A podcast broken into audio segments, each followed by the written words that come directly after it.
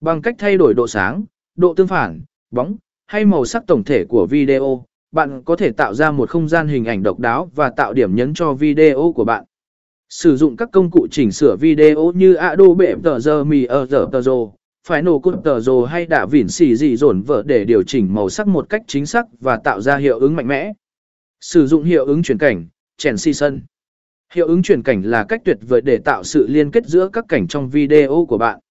Bạn có thể sử dụng các hiệu ứng hoặc kiểu chuyển cảnh độc đáo để tạo sự mượt mà, chuyển đổi thông tin, hoặc tạo ra sự kỳ lạ và thú vị.